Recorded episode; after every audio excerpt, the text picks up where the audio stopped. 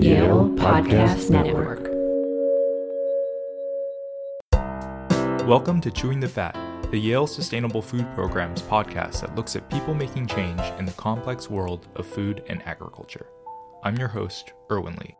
For our final episode from our Cooking Across the Black Diaspora series, we host Bryant Terry, chef in residence at the Museum of the African Diaspora in San Francisco. When Bryant was on campus in February, he spoke about recipes and the ways they offer reclamation and resistance. But he also shared about how in food justice work, we can often forget that recipes are about enjoyment too. That's why his newest cookbook, Vegetable Kingdom, has song recommendations for what to listen to while you make each dish. Through his activism, award winning cookbooks, and love for the history of Black and Afro communities, Bryant's a wonderful guest to close our series. I'm also excited to say that this episode was collaborative. Tagan Engel hosts the podcast The Table Underground, which features stories of food, radical love, and creative social justice she interviews Bryant in this episode. At a time where physical distancing means we're often staying indoors, their conversation is sure to offer something special for all of us. It could be more excitement as you cook a new dish and jam with friends or family. Or maybe it's a feeling that you're connected to something larger, to a people, to a story. That even in these messed up times, where people across the food system and society at large are facing extreme pressures like never before, we can still find ways to come together. Hi, Bryant. Hey, Tagan, how are you? I'm good. How are you doing? Doing really well. Thanks for making time in your busy schedule. For people who don't know you and your story, can you tell folks how did you get into eating a plant-based diet? How did you become vegan? Well, it's interesting because you said how did I get into a plant-based diet? and then you asked how did I become vegan? And I feel like those are two separate questions. And I don't know if it was necessarily a plant based diet, but I like to think that the diet I, I grew up eating was um, largely vegetable based, or we could say vegetable forward. Mm. And it's because I spent, um, well, it's because that was just something that our family valued. Um, I come from a family of farmers, and my grandparents um, migrated from the rural South to Memphis, where I grew up, and they brought with them those traditions of growing food and their agrarian knowledge, and you know, just the understanding that it's important that you be in charge of producing the food for yourself and your family. And so, you know, that was something that my grandparents passed down to most of their kids, and they had gardens and I spent a lot of time in my um, paternal grandfather's garden when I was growing up. And I call it a garden, but it, it's more like an urban farm mm. because he literally used every bit of available space to grow food. And he had chickens, he had hogs, and this is a neighborhood adjacent to downtown Memphis hmm, where, mm, nice, you know, it was very productive. And I, um, that's what we ate from. You know, I always say that the food that we ate was local as our backyard garden. It was always in season, and we literally would go harvest food right before making it.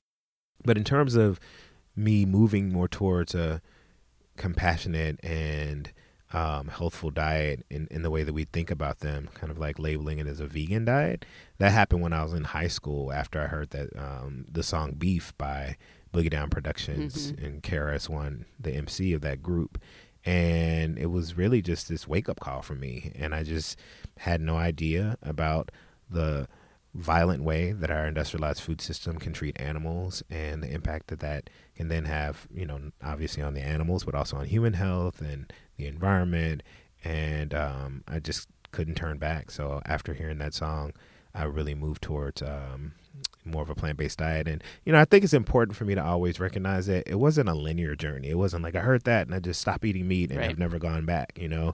Um, there were moments where I've eaten animal products again. I mean, you know, case in point, I was a strict vegan and then I went to study abroad in France as an undergrad. And in the mid 90s, it was hard to be a vegan in France, and so I was staying with the everything. yeah, I was staying with the host family, and right. they were feeding me what they ate, and so I, I feel like it's important to note that because a lot of people have these purity tests, and I certainly would fail any of those purity tests. And I also think it's important for me to be transparent so that other people can just feel human right. and know that you don't have to be perfect and know that, you know, you do the best you can. And sometimes you might do something differently. And it's all about just waking up the next day and trying your best that day. Right Yeah, I totally feel you on that. Um, I know that history really informs your work a lot, in particular, the history of the Black Panther Party for self defense. And I'm wondering if you can explain a little bit about how both that history and other history really informs the way that you work in food. Yeah. Well, I always talk about the Black Panther Party for self defense being one of the major, or learning about the work that they were doing in the 60s and the 70s um, was really the major impetus for me deciding to do this work. And particularly their survival programs that were aimed at meeting the basic needs of people living in communities. And they had a range of programs from, you know, free clinics to ambulance service to sickle cell anemia testing. Um, the programs that address this intersection of poverty, malnutrition, and institutional racism, their grocery giveaways, and their free breakfast for children program were the ones that inspired me to start doing um, food systems work and to become a quote unquote food justice activist. Um, but I think more than the programs, especially after having conversations with many former Black Panthers, it's really the spirit of seeing a need in a community and then just jumping into action, mm-hmm. you know. And I really understood that we had to train a generation of young people who were equipped to make change in their communities around food systems and, and lead the change, in fact. And I always talk about how you think about many of the most powerful social movements in the 20th century, and it was young people, their energy, their brilliance, um, their fearlessness that helped these movements um, push forward. You know, we can look at the anti-apartheid movement in South Africa, or the civil rights movement in the American South, and you know, if we imagine that food justice will be one of the most hopeful movements of the 21st century, I feel like we need to make sure that we're equipping young people to be the ones who are taking the lead in the movement. What was it about food that made you really feel like that was the need that you wanted to take action on?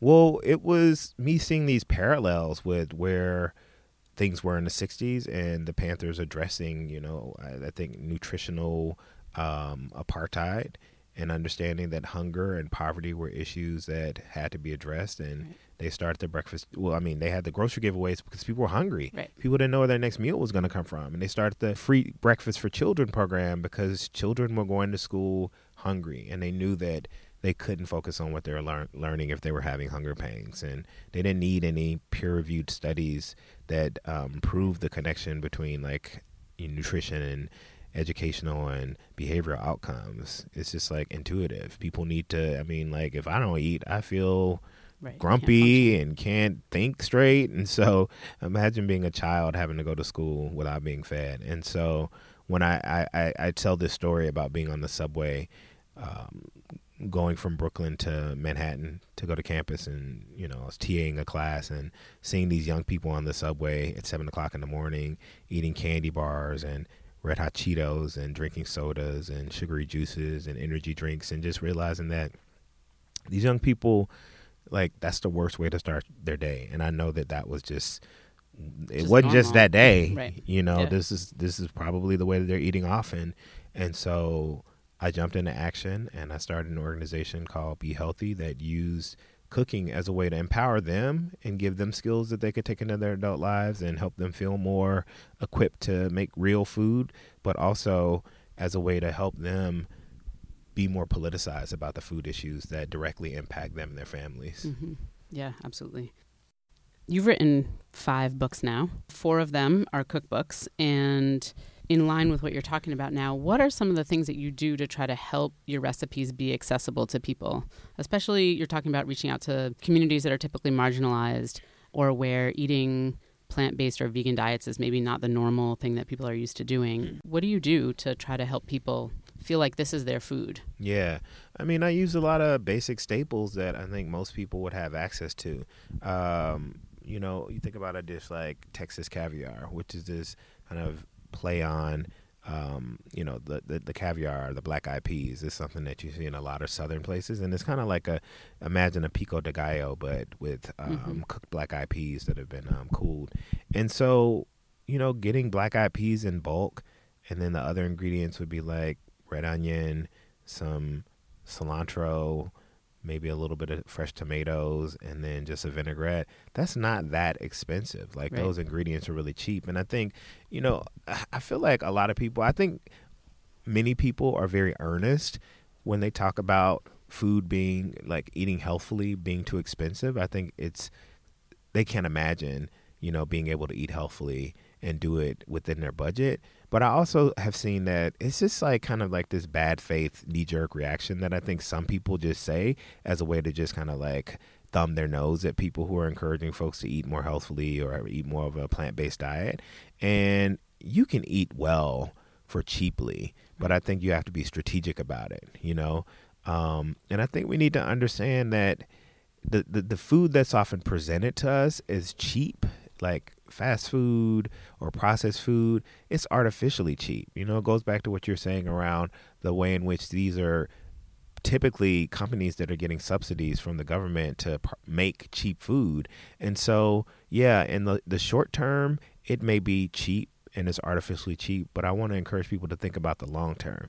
You know, it's expensive to have a decline in your health well before you should. It's Mhm. expensive to have the type of um, unsustainable farming practices that many of these companies have that are ruining our environment. It's expensive to, you know, have the heartbreak and the sadness of seeing the people you love getting sick and dying because they've been eating a lot of this processed and, and crappy food. So I'm not in any way, and there's nothing in me that blames people who might eat Right. that way because I understand the complicated um, economic and geographic and physical Emotional and barriers barriers, that yeah. people have to eating um, healthfully, but I want to lead people on a journey. I think my cookbooks are a great way to show that. And I hear from people all over the country. You know, people respond to me, oh my God, like, you know, these basic staples that I grew up eating, I never imagined that I can eat them in this way that actually tastes really fresh and healthful. And there's some recipes in there that, you know, may not be accessible for people who are living on like a fixed income. Right. And I think it's always this balance for me about creating recipes that I feel, you know, are true to who I am and true to like my vision as an artist, but also keeping one eye on the communities that I want to have an impact on. And so, you know, I'm still figuring it out, you know, just what that balance is. But I, there are enough recipes in all of my books that, you know, folks who Yeah. might be dealing with, um, you know, just economic marginalization, they can make good food for themselves and their families. Yeah, absolutely.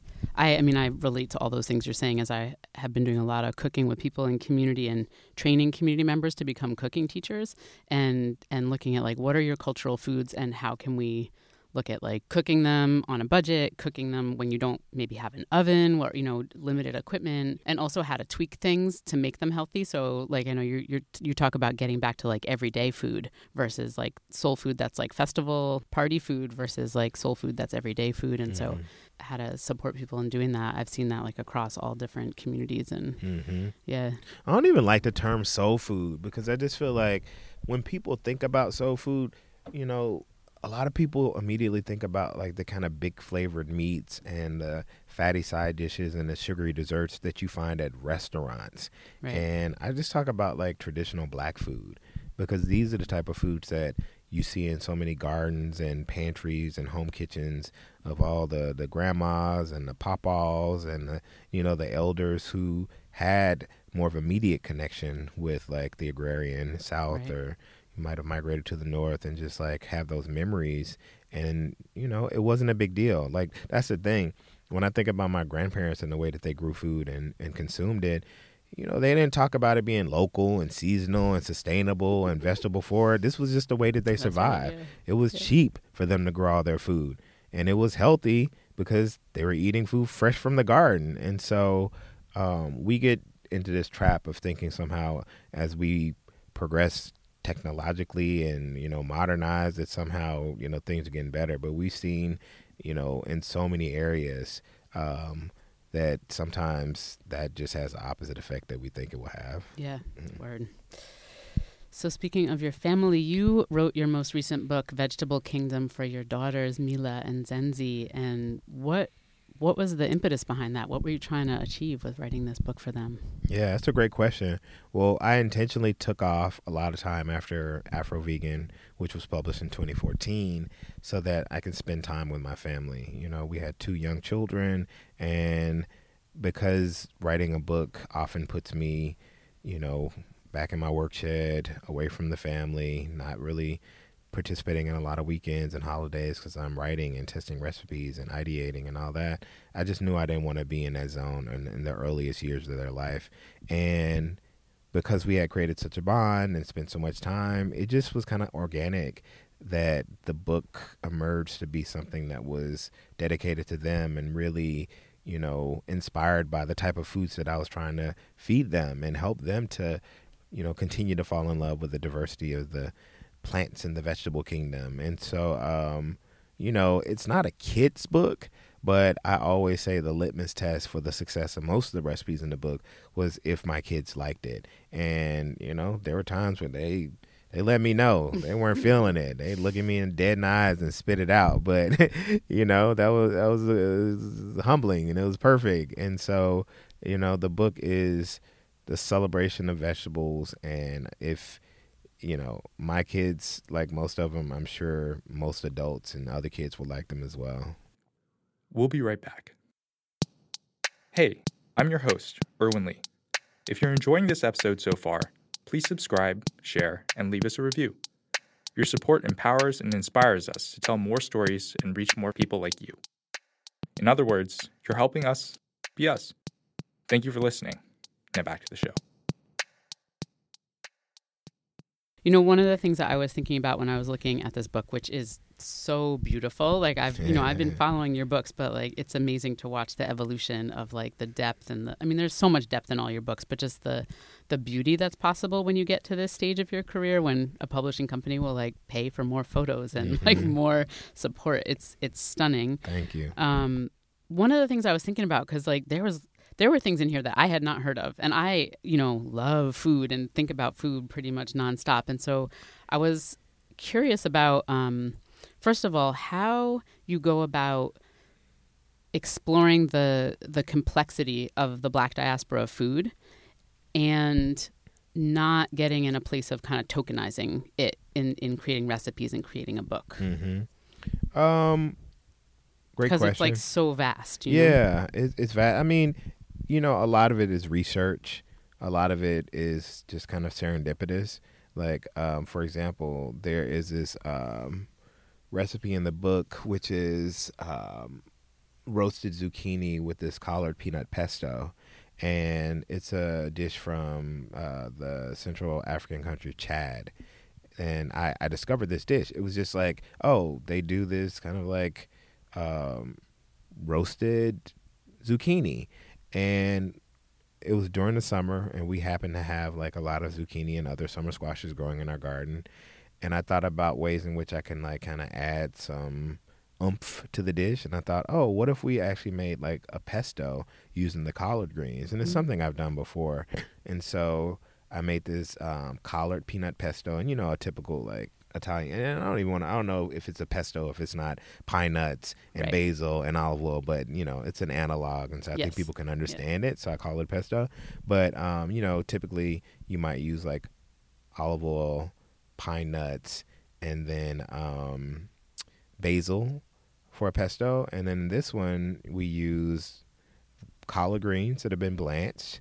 And that kind of takes some of the bitter edge off and, you know, softens them up a bit we use peanuts and we use peanut oil mm-hmm. and um, it's oh and then in lieu of what you know one might typically use in a um, traditional pesto which is like parmesan cheese we use some white miso. Yes, I love miso and pesto. Yeah, and so you know good. it gives it that depth, gives mm-hmm. it that mm-hmm. creaminess, kind of like leans towards too, that. Yeah. yeah. that kind of umami that right. you get with the hard cheeses.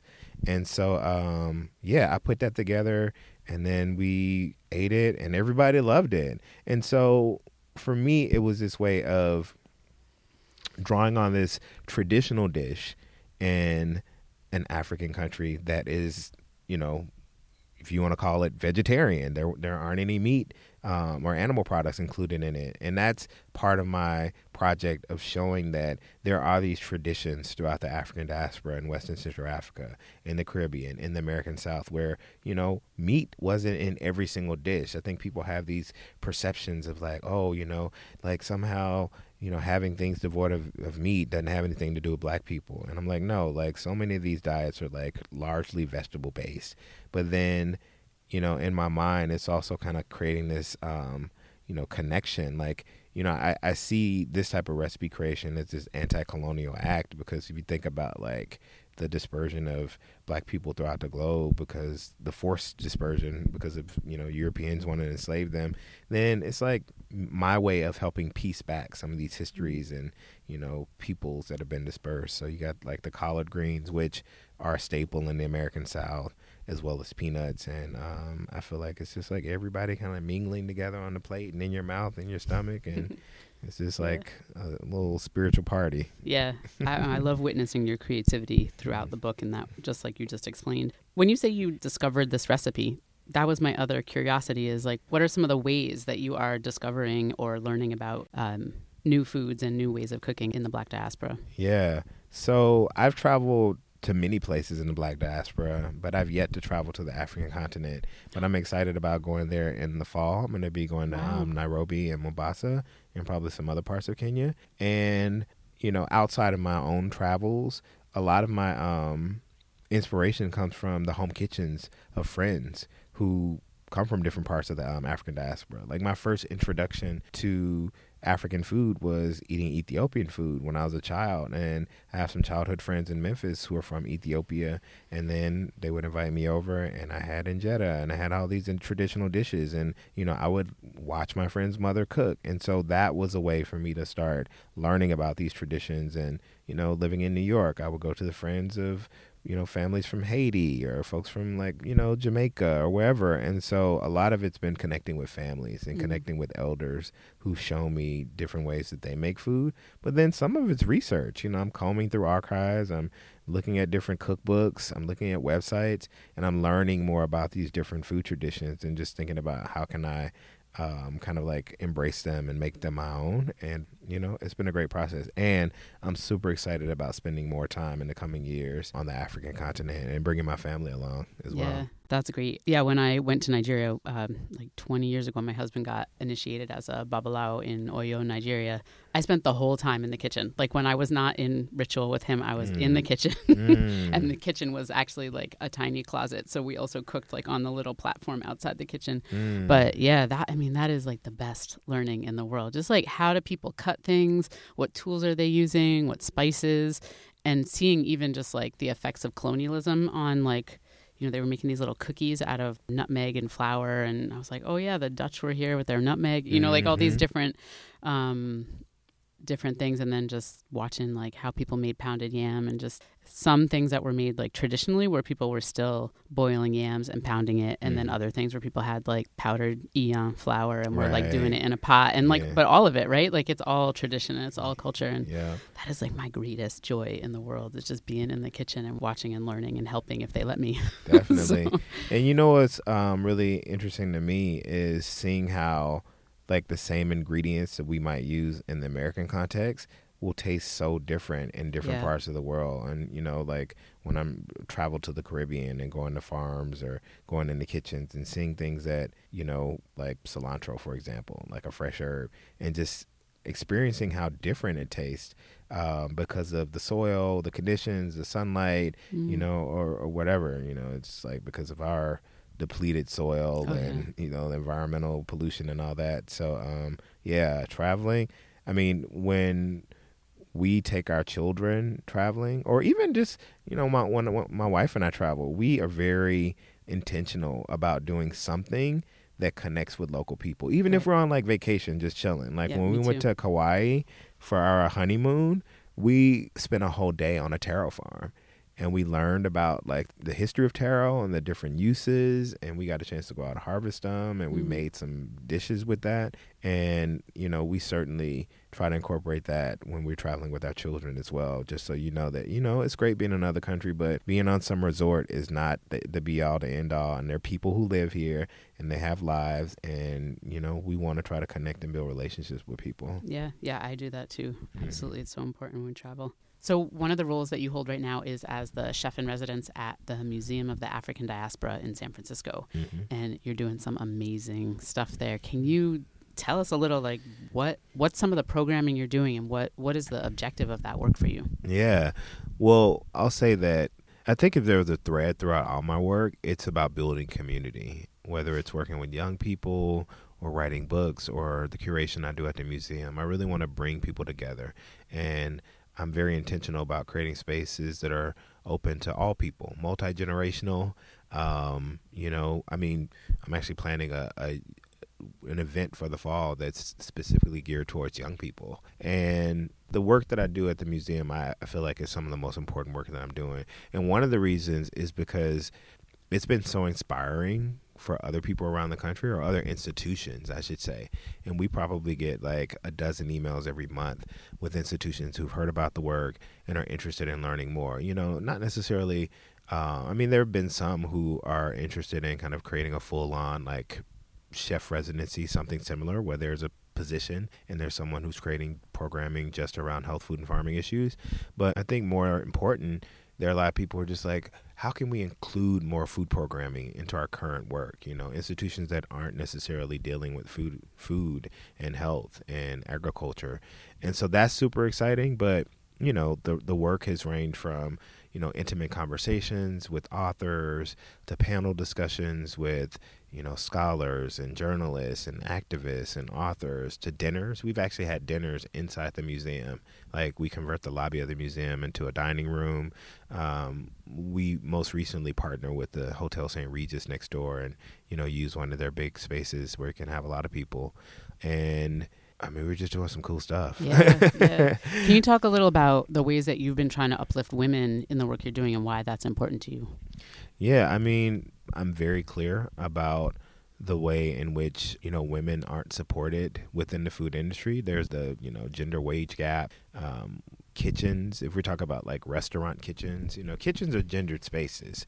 You know, in the professional world, they're very male, often hyper masculine, sometimes violent spaces. And, you know, we have traditionally kind of framed the home as the kitchen is the woman's space. And so I've been very intentional about using my position, platform, and privilege to uplift women. And it's been great having this position at the museum so that I can do things like, you know, our first program, like the first event that I did was the Black Women Food and Power. And this was a panel that I put together of some scholars and activists and a farmer. And we talked about the historical and contemporary role of black women in the production, the distribution, and the consumption of food and of food knowledge because there are a lot of um, black scholars there and out in the world that we wanted to uplift their work. Um, you know, I, I, I did a program in 2019, Black Women Food and Publishing, and this was really about celebrating the brilliant book projects that are coming out by Black women. And so we had one woman who self-published a book, and we had another who has like a mid-sized publisher, and we had someone else who's working with a major publisher, and just really trying to demystify this process of you know being a published author. And there was just a room full of um, a diverse group of people, but mostly women and uh, mostly black women and a lot of women who are interested in being a published author. And so I want to do all I can to create that space and uplift the work of black women and um, ensure that, you know, folks just have opportunities in the Yeah. same way that I had and the same kind of mentorship I had. Um, I'll do the little bit that I can. Yeah. So on that note, I want to give you a chance before we finish just to shout out some other folks. So people who you find inspiring that you would like people to go check out. Yeah. I like people to check out Leah Penniman, the farmer, the activist, the author, Ashanti Reese, the scholar and professor. I want people to check out Gail Myers, the farmer who started the Freedoms Farmers Market in the Bay Area and has been doing all this brilliant scholarship and activism and work to support black farmers for decades. I want to shout out Solange and her brilliant last album, the one with Stay Flo. That's my favorite song on there. I want to shout out like the unnamed invisibilize black women and women of color who've been working in the food system, in the fields, in the kitchens, in the the big houses, you know, just throughout history. There have been so much labor that black women and other women of color have put into feeding people and I want to make sure that um, we always remember them and celebrate them, as well as the you know big names and the the people who have a platform. Like, let us not forget those who don't. Yes, Ashe. Thank you so much. Thank you. From the Yale Sustainable Food Program, this has been Chewing the Fat. You can follow more of Bryant's life and work on Instagram at Bryant Terry. This episode was shortened from the original, which you can listen to at the Table Underground wherever you find your podcasts, and follow them on Instagram at the Table Underground. This episode was produced by Thomas Hagen and myself, Erwin Lee. Original recording by Tagan Engel. Mixing by Ryan McAvoy of the Yale Broadcast Studio. Music by Eddie Joe Antonio and Louis De Felice. Artwork by Logan Howard. Program support by Jacqueline Monod, Jeremy Oldfield, and Mark Bomford. Special thanks to the following organizations for also supporting Bryant's visit the Afro American Cultural Center at Yale, Saybrook College, the Yale Center for the Study of Race, Indigeneity, and Transnational Migration, Love Fed New Haven, and People Get Ready Bookstore. Stay well, stay positive, and be kind to one another. We'll see you in two weeks.